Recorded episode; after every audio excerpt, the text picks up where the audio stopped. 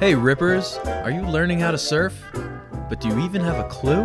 Or are you a big old kook? Since there's a million ways to kook it, you should stick around and learn a thing or two. Because if you don't know, let me tell you right now that surfers love to spot a kook. But don't get all stressed about it, because everyone kooks it once in a while. And that's the reason we started Kookcast. Say it with me. The more I know, the less I kook it. so bust out your swimmies and get ready to learn. The Kookcast is here to lead you on your journey out of kookdom, one episode at a time, and hopefully offer you some traction on this slippery slope between kookery and killing it. I'm your host, Coach Chris, and I started the surf coaching and education resource, thesurfcontinuum.com. Speaking of the website, make sure that you head over there and check out our new addition, the membership area. It is pretty groovy if I do say so myself. I am a little biased. I spent two months working on it, so uh, we took a bunch of our content, all this drone footage, beach angles, surfing all over the world, and we organized it, edited it, put some narration behind it, or coaching analysis, whatever you want to call it. You can tell me what it's called after you sign up. All right, you can do it for free if you want, just to poke around and check it out. All right, this week we have my friend Dave on the show, Medium Wave Dave, as he calls himself.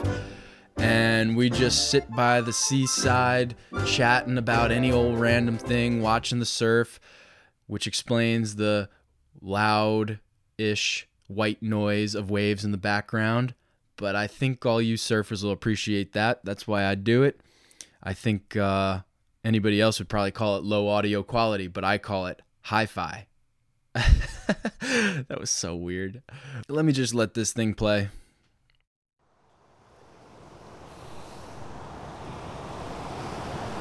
All right, what a spot, huh? So good. Got the ocean in the back. It's probably going to be more like ocean in the foreground. but I think it'll be nice. Uh, Dave, welcome to the show. Stoked to have you. Thank you, man. I'm stoked to be, be here. timing couldn't be more perfect. I literally just got out of the water, walked back to my car, and see my phone. Like you send a message, like, "Hey, just got out. You free now?" That's how it happens, man. That's how we all connect. You know, we share this common love. Yeah. What a good morning too, huh? How was your session down there? Super fun. I um, I keep hurting myself. It's something no. that happens more and more often. And so playing soccer with Ollie, and I decided to take up running, thinking it would you know, be smart to, to get in better shape. um, I, I don't know. I think I pulled something in my leg, and so I went finless. I went 88. No way. And I just slid around. And don't you feel like you're more prone to disaster on the 88? Um, or no. are you just so comfortable on it? You know what it is? When I take the fin out and just slide around, like I, I like I slid over the jetty on one. I think. Yeah. I'm, I'm pretty sure, and it wasn't even. It was just like wee. yeah, let's talk about the 88. Like, what what got you into all that fun stuff? Um, Ollie got us into them. It was, you know what it is? I think the first time I rode one, the guys, uh, they're two homies of his from, I think they're from like Noosa zone, and they were in town.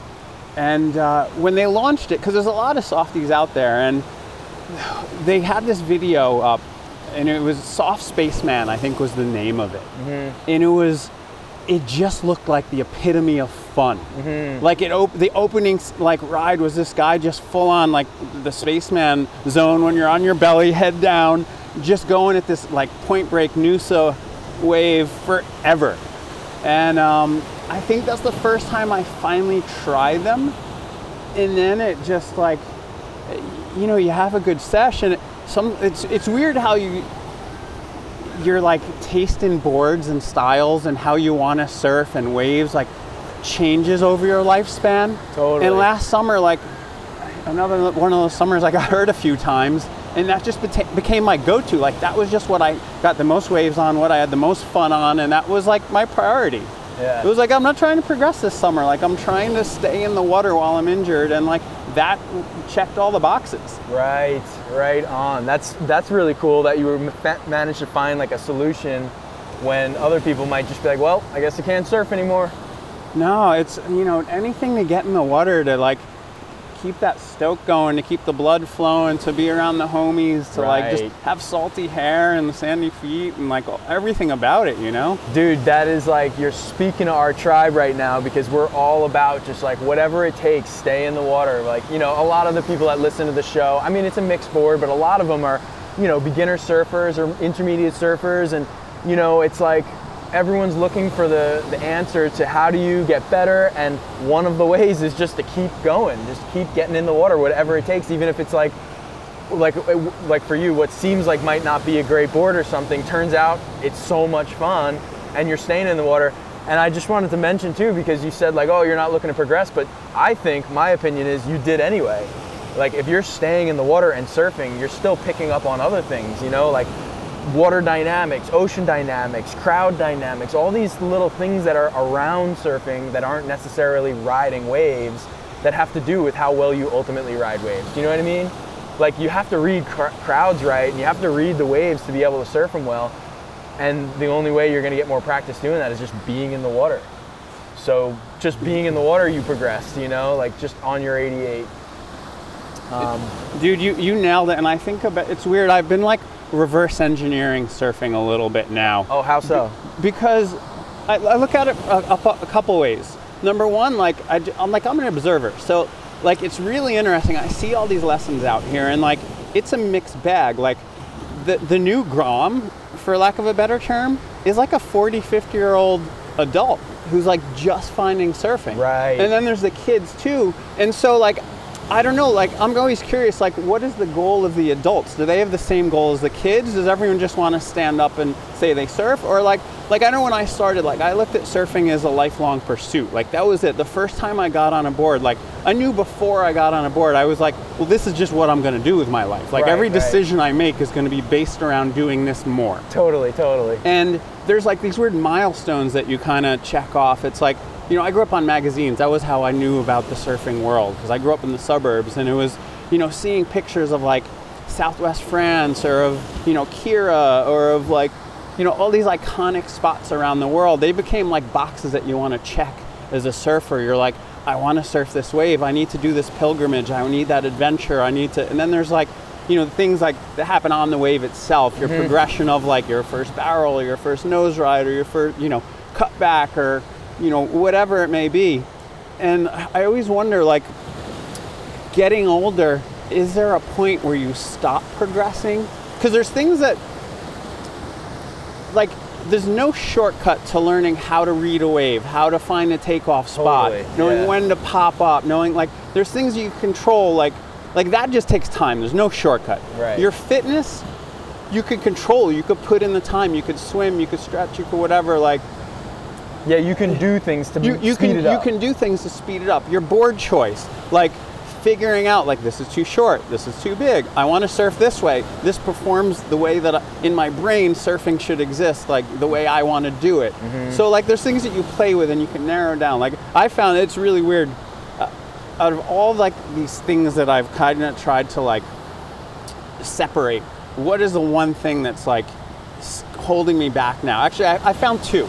Th- There's two things that hold me back now. Number one is my flexibility. ah that's such a good topic to bring up that's huge Flexibility is number one, and number two is I think it's really smart for a surfer that's already like progressed to a certain point to still take a lesson because you don't know what you're doing wrong or what you could be doing better or like what you need to work on until mm. someone else looks at it. Right, or until right, you right. see yourself or on you- video. you- right video video Video is like video doesn't lie. Honestly, like you can't that- hide on video. Right, right. It's such a good because what you imagine something looks like based on how it feels is not how it actually Oh my looks. god, never. and yeah, and you know what's so funny? So I got like that solo shot camera a couple years ago just to be able to create content and to use for my my students and stuff. And I swear, without even the intention being there, I got better because I'd go home every night, review all this footage. Of course, I'm in there too surfing. And like I'm, I literally wasn't even studying it for like how could I get better. I mean, there was a couple things where I was like, oh, that's what happened there. But for the most part, I was just reviewing it quickly and getting the stuff out to my students. And I swear, like over time of looking at the footage, I was like, wow, I'm getting better at how I do that. And it was just subconsciously sinking in. You know, Yeah. like pairing the feeling that I had that day while I surfed the waves then reviewing it later that night really did wonders for my surfing. Instant feedback. But and you nailed it, dude, with the flexibility thing because that is so true. Because as you get older, you get less flexible. You calcify, you stiffen, you know?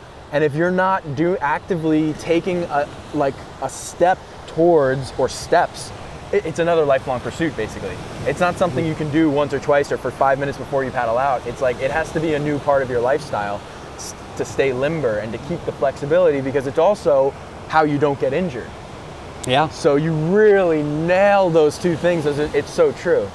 Um, but I gotta go back for a second because you said something that really like resonated with me. Is you were talking about growing up on magazines, Yeah. and that's how I grew up too. You know, like looking at the glossy magazines. Oh my God, it was so special because it wasn't so saturated the way it is now with social media, and the clips are galore. I mean, there is endless amounts of clips that you almost take it for granted. You don't really appreciate it. Yeah. Whereas back, do you remember when a magazine came in the mail after a month of waiting for the next one? Dude, it was it was the- like, "Ah!" I'd burned through that magazine the day it came. Yeah. And then I burned through it three more times before the next and it was one. just so much more sacred and special. And so all those destinations that you see in the magazines really made you like yearn to go there and to get a piece of it. And I miss that because now it's like, oh yeah, see that. Oh, this guy's ripping here. Oh, this guy's surfing here. Australia, like we're we're just so inundated with surf clips and destinations and places and perfect waves that it almost doesn't even look good anymore. you Dude, know? they were magical, far off lands to me. Yeah, yeah, yeah. It I felt the same way. Like saving up everything you had to book that plane ticket and then stepping into some, you know, the smell of another country Totally. and like all, Oh just my all the little nuances of being somewhere completely foreign. Like maybe it's a different language, maybe like and figuring it out like on the fly. Like you know, before prepackaged surf trips even, it was like my first trip to Indo. Like we almost didn't get out of the airport what happened? because we didn't actually we didn't book where we were staying because we I was on I was doing a I actually circumnavigated Australia and um, we were like in a hostel and saw in a magazine pictures of uh, Uluwatu and then kind of looked at a map and, and then went to the little you know hostel travel agent we're like oh tickets are pretty cheap and like you're on full grubby surfer budget you know Yeah, yeah, yeah. I was like 22 and um, we're like, I think we could swing that.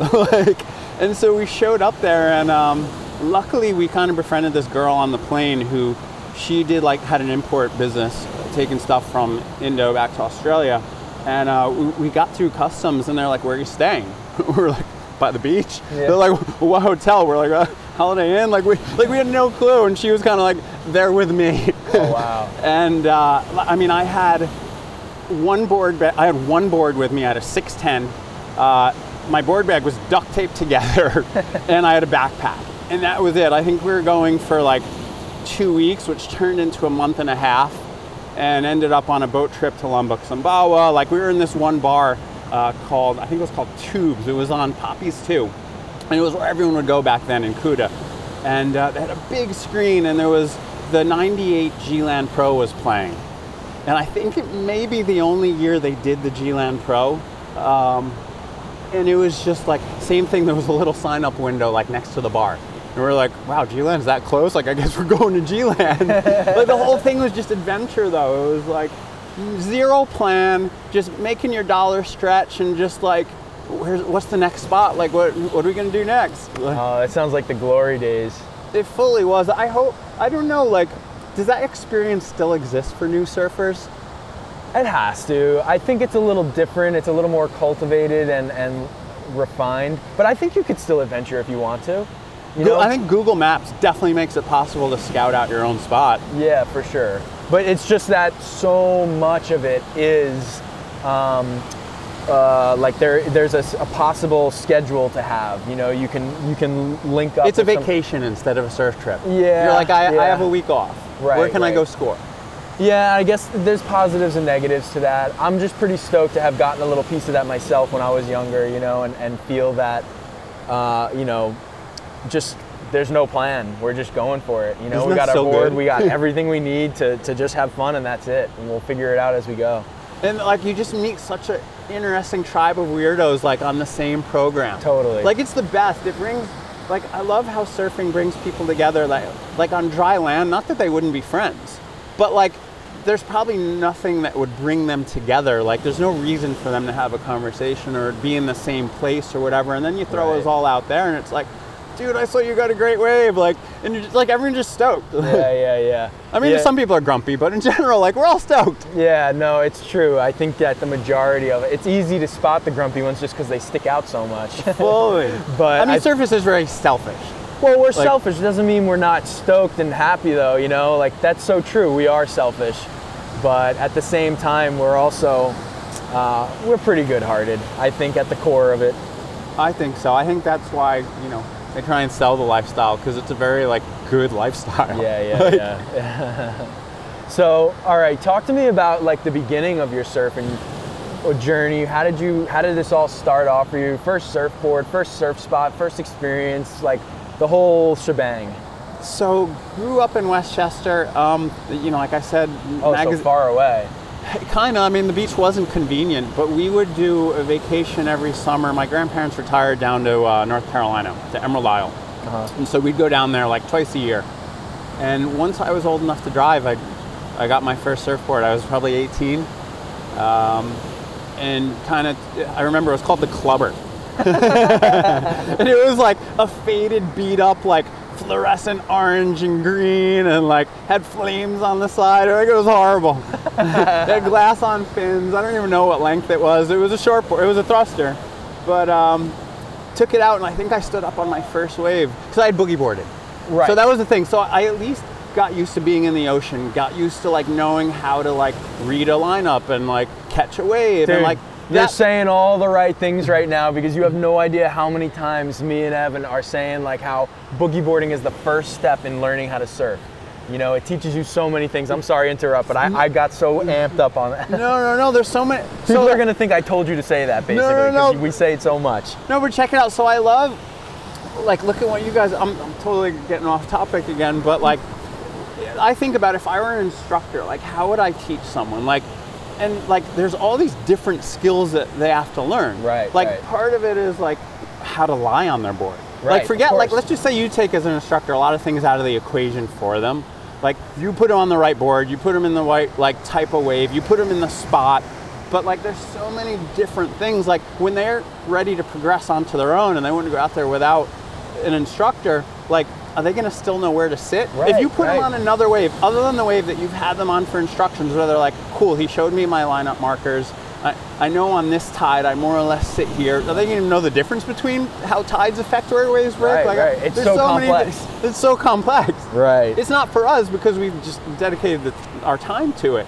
But like even knowing when there's gonna be a wave before cameras, rather than trying to figure out when there was gonna be a wave, like you had mm-hmm. to learn tides and you had to learn like how to read buoys and like wind forecasts and all these different things that now it's just like up surfline cam. Yeah, yeah, yeah. up text. up- Definitely easier now, but okay, all right. So All right. get back to you. You boogie boarded to start. I boogie so, boarded to start. So the transition to the clubber is is not that not that aggressive. It wasn't that aggressive. Um, wasn't like your first time in the ocean or anything like that. No, and we would used we used to go down there during August, so it was peak hurricane season.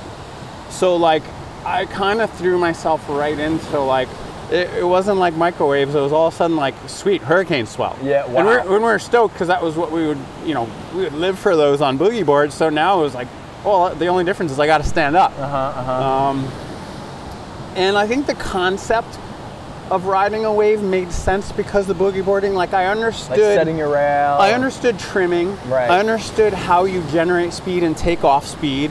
And then it just became, you know, once you understand how to generate speed and take off speed and stay like within that kind of pocket, um, it was like, all right, well, what's next? What do we want to do on the wave? Mm-hmm. Like, you know, we have the foundation of, of speed generation and, and taking it off. And like, then it was just, per, you know, perfecting your bottom turn. And then like, all right, well, there was only so much, it, there wasn't really airs then. I mean, Christian Fletcher, I guess, was, but like, it wasn't as big a part of it. It was like cutbacks and off the tops. So it was like, Mm-hmm, Hell, right. that's how I still. Yeah, that's. I mean, that's still. I'm the same. Like those things never get old.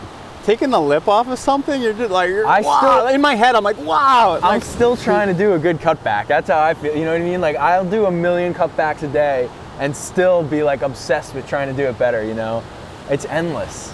It really is. Like being able to fully keep speed through that whole turn and then wrap it both around. Like when it comes together, it's so magical. Oh my God, what a good feeling. It's getting me all fired up right now. But this is like you need those foundational things. Like it starts with your body, like your pop, and then your bottom turn, and like and then trimming, and then like you know there's like a hierarchy of things that you have to learn to progress as a surfer. You don't just all of a sudden like go into cutbacks. right, right, right, It's like right. Surely. you get there when you're ready for it. Right, right. Good point. But wait, so what happened after the club? Or I guess I'll fast forward a little bit to college. My like one of my first friends um, was from San Diego. Oh, cool. So fall break, I went out to San Diego, and I guess that was my first semi-surf trip. Uh huh. Um, and then post college, you know, everyone. I, I went to college for mechanical engineering. Funny, and everyone went to got real get real jobs. Like everyone's so freaked out. Like, no, you got to go get a job. Like I think I skipped the engineering test. And uh, was like, no, I- like I have the rest of my life to work. I'm gonna go surf. So went with him out to Southern California. We, he lived in La Jolla, and um, took the summer, and that was it. We got like these. Are you dying on battery? Yeah, but we're good. We're good. we're on 19%. Oh, No, dude, we're golden. Yeah, we're Didn't you start with 20? Uh, no, like 24, I think. Oh, dude, killing No, it. we're good. We're right on track. No, what? So we it was so funny. We were like college educated, like from like a pretty good college, and we got jobs at the Del Mar Fair. And I worked at a candy counter, and he uh, he worked as a parking lot attendant because we just wanted enough money to like get tacos and surf all the time. We, blacks became our spot. We pretty much surfed blacks every day. And at the end of the summer, we took the little money we saved up and we rented an old Isuzu Trooper. And our buddy had, um, his family ran the insurance agency at the border. So we got the border insurance so we could drive into Mexico. And on this old tr- Trooper, he knew how to take, to undo the odometer. So we undid the odometer. This thing had like bald tires. Like it was, I think it had over like 200,000 miles. like it had no business going Why? Because they were gonna like trip. calculate how far you went or something. Yeah, so I think you, we had to pay for miles, and we definitely weren't supposed to go out of the country on this thing. but like, you know, we we were like, well, fuck it, we're going to Mexico. Yeah. and so that was like the first legit surf trip. We took that thing all the way down to Cabo. No way. You did the whole peninsula. We did the whole peninsula, and we surfed our way through like northern Baja, through like K38, through like kind of shipwrecks. I think shipwrecks was about as far south, and then we kind of stuck to the road, and we were like, Shipwrecks is like as south as you can go.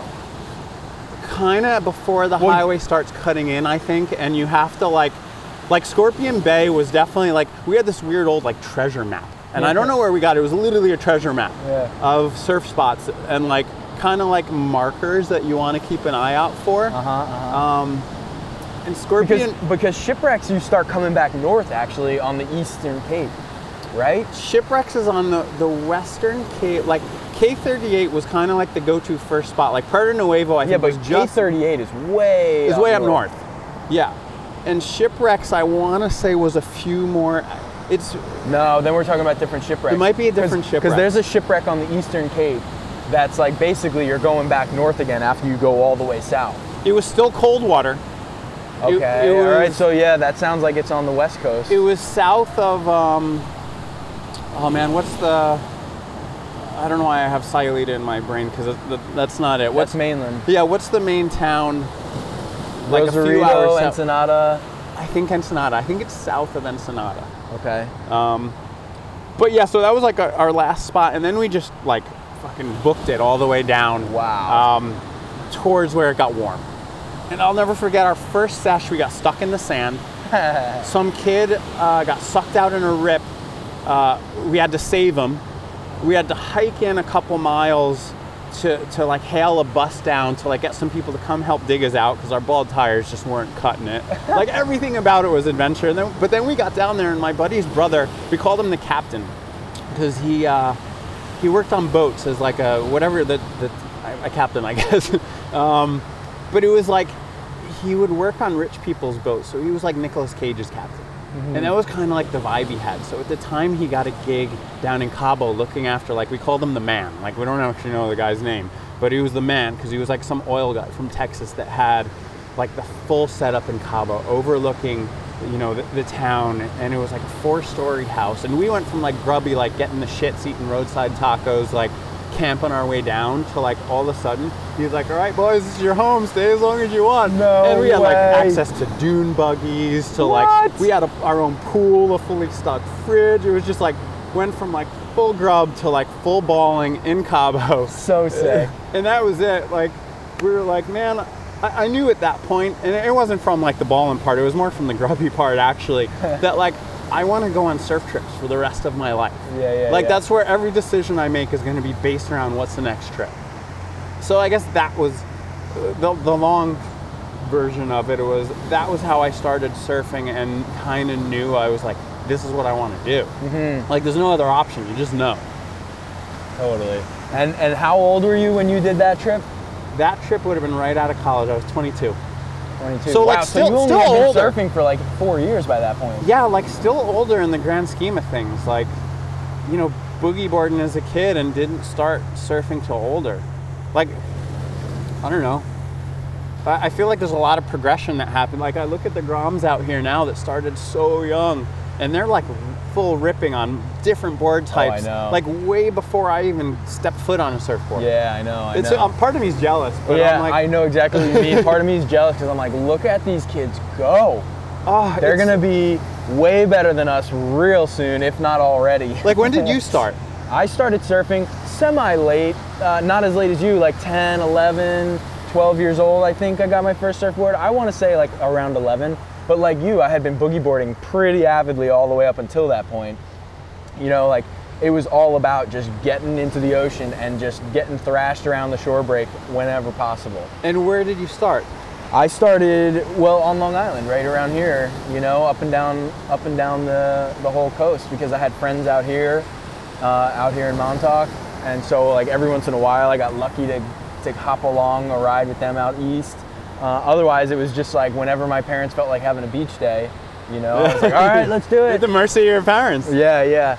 And and you know what was really lucky for me? My dad is a sailor, so it wasn't hard for me to convince him to get go to the beach. And he kept his Hobie cats like right on this inlet, you know, where he could launch his boat and then sail into the ocean. And it was like, so talk, about my first surf trip. My first surf trip exploration was just when I was like 10 years old my first surfboard, walking around the inlet to the ocean side and just finding little nooks and crannies to surf. And I mean, when you're 10 years old, it doesn't take much to get Yeah. pretty amped, you know? And so I would just set off with my board and in my wetsuit, full yeast mode, you know, like walking around All day long. all day long. You don't get out of that thing. totally grommed out. Probably peed in it five times by the end of the day. and uh, yeah, and that that's like kind of where I started learning to surf back west and um, you know on Long Island. So when did you progress to giving lessons? So that was well down the line, uh, not until 20. Hey, who's conducting this interview? uh, that was well down the line in like my early 20s when I started teaching. And that was more, you know, with like Corey and his crew. Oh my God, look at this It set. looks so fun out there. Whoa, I maybe a session two is in the books, My huh? My God, the wind's just still sheet glass. Oh. Look, and John these are like number two. These are gifts too, and they come right after a holiday weekend. Yeah, isn't it? Oh, John just making it so easy. And the cutback, drop knee. I wish we had a video of this. I know. Every once in a while I do it, but it's just so much to think about. Video, audio. That was a good one, Johnny. John is always having fun. John is always having fun. In the water, out of the water. For sure. yeah, if, if you haven't listened to that episode, you gotta go back. What was that, number 99 or 98? Uh, it's something like that. But yeah, definitely if you guys haven't heard John tell a story. John and Chris going back and forth because they've known each other a long time, so it flows so well. And the whole episode, you're just like kind of waiting on, like, oh my god, what's gonna happen next? Like, this is so good. And like, I honestly had to go through my list of stories with John that I was like, oh boy, what do we pick? You Which know? ones can we tell? Yeah, exactly. There was a few I was like, oh, I can't even bring this one up. This is like. okay, I'm gonna put you on the spot now. yeah. Kookiest moment. What's one of the kookiest things you've ever done? Most embarrassing? Just like, oh God, how did I let that happen? Oh, dude, so many, obviously. um, Th- this one always stands out though. I um, I used to surf Rockaway a lot, um, and paddle out at 90th Street with two buddies. But like, it was at you know the start of a pulsing hurricane swell, and you paddle out on the left side of the jetty because there's always a nice rip that just sucks you right out. Thing is, we are like so amped. I didn't sit there and watch sets first to like kind of time it.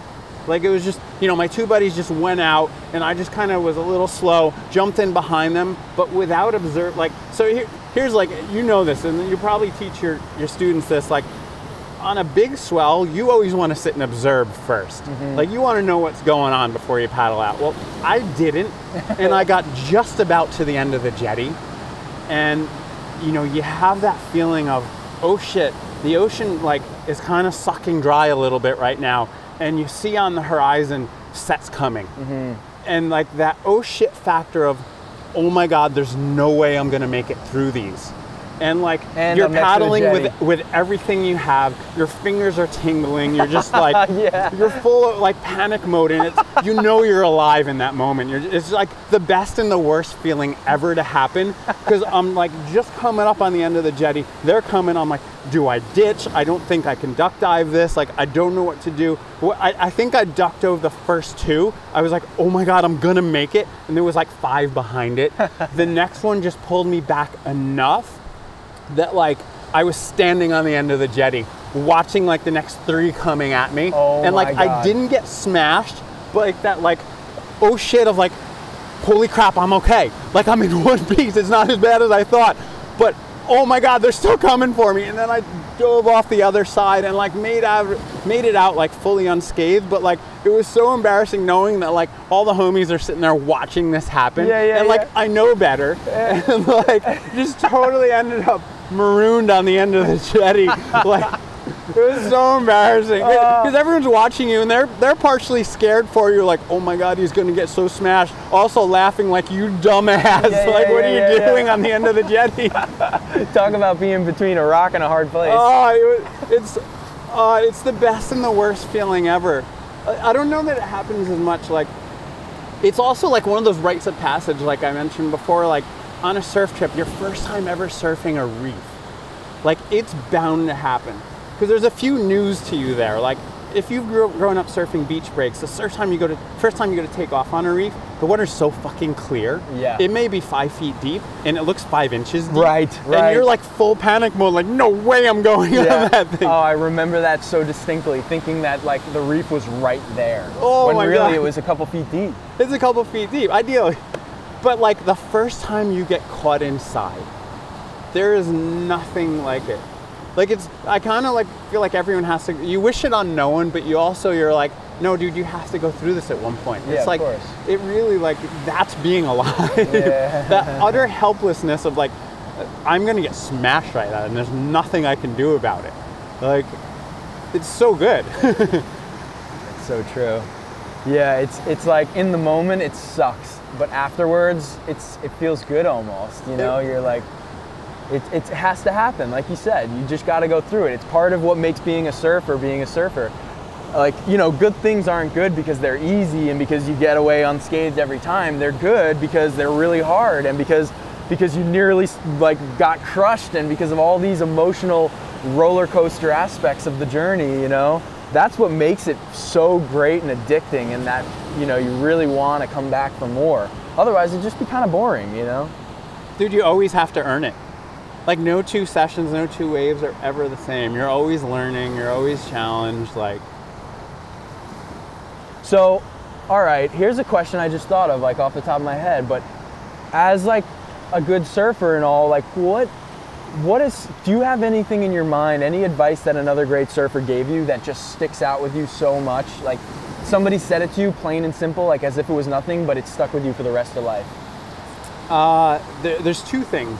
One of them when I started longboarding, which wasn't until loader, it wasn't until much later. Can't even talk. um, Danny Demaro told me the trick on uh, getting to the nose. And the trick in cross stepping was kind of keeping your back foot like this, front like this. And then when you get to the nose, that's how you steer. You're kind of steering with the back foot. I've never forgot that, and it changed. You know, not that I'm great at cross stepping or nose riding, but like it completely changed that whole process. Like your approach. The other thing was Shane Boyle. Um, taught, I don't know if you know who Shane is, But I actually do, yeah. Shane's like six five, six six, like permagrom.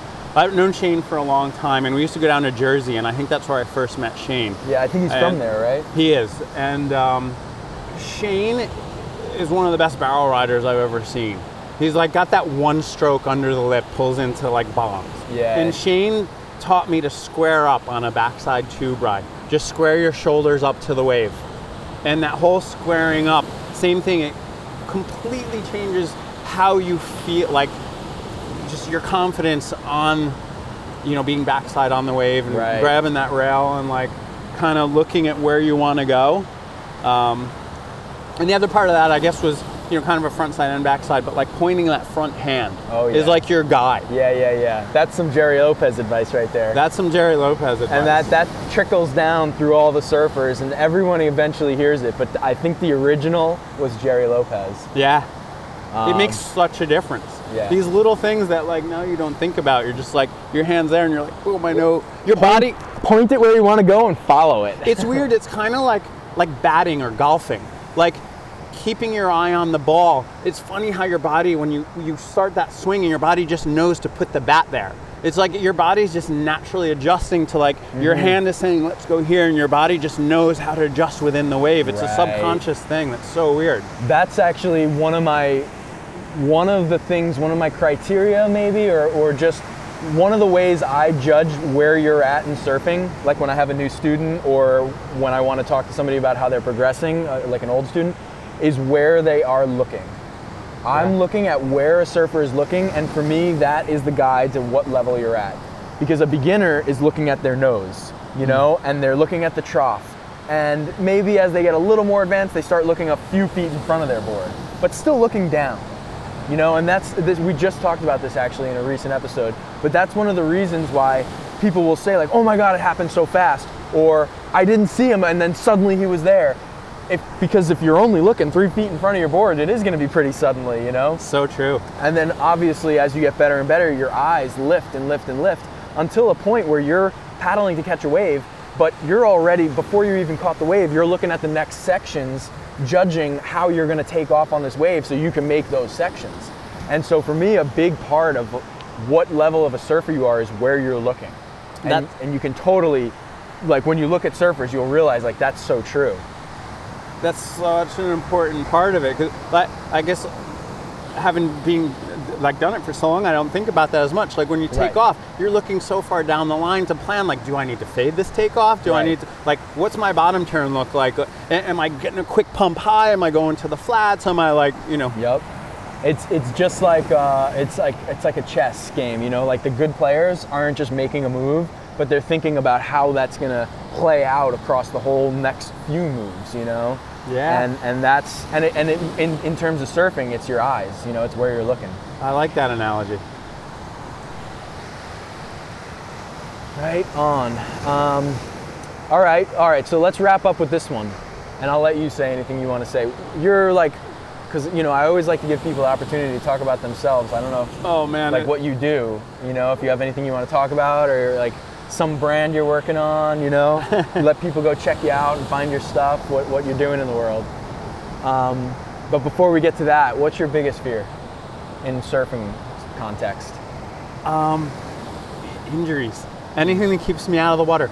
As long as I'm in the water, I'm good. It's uh, not being able to get in the water is my biggest fear. Yeah, yeah, fair enough. That, that really is like a big one. I a lot of I, I haven't asked that question in a while actually, but it kind of used to be one of my go-tos, Yeah. and a lot of the older dudes would say that because they would start to recognize that you could potentially do something that keeps you out of the water. And so it came up a few times where they'd be like, just straight up not being able to surf. Yeah. That scares the shit out of me, you know. Yeah. And, and uh, so that's such a valid, you know, thing because it everyone thinks the obvious, you know, sharks, big waves. Oh, a little grom, getting a good one. Um, all right, well, so what's going on with you nowadays? What are you working on? Uh, Still just surfing and surf tripping? yeah, I mean, it, it's weird. I, I feel like I haven't grown up in that sense, and that like work for me has always been a, a way to pay for doing more of this. Yeah, yeah, yeah. I I don't know if that's been, you know, the, the best thing or ever thing or worst thing I've ever done. Um, I have no regrets on it, but yeah, it's just kind of figuring out how to keep living the lifestyle. Right on. Um, there, there's no right or wrong way to do it. I, I've realized. no, if you're happy, you know, like what what are we doing on this earth but like staying alive and eventually dying? So just make this time as happy and fun as it can be and you know, different people find that in different ways. I think it's that easy. I do too. I think it's pretty simple and straightforward, you know, you don't have to overthink it at all. Yeah, man. Surfing definitely has an impact on how you think about what you want to do with your life. It really makes you kind of like figure like, ah, how serious is this other stuff? Like, do like what do I really care about? yeah, yeah, yeah. It really is like a, a perspective giver. yes, perspective. That's the word I was looking for. Uh,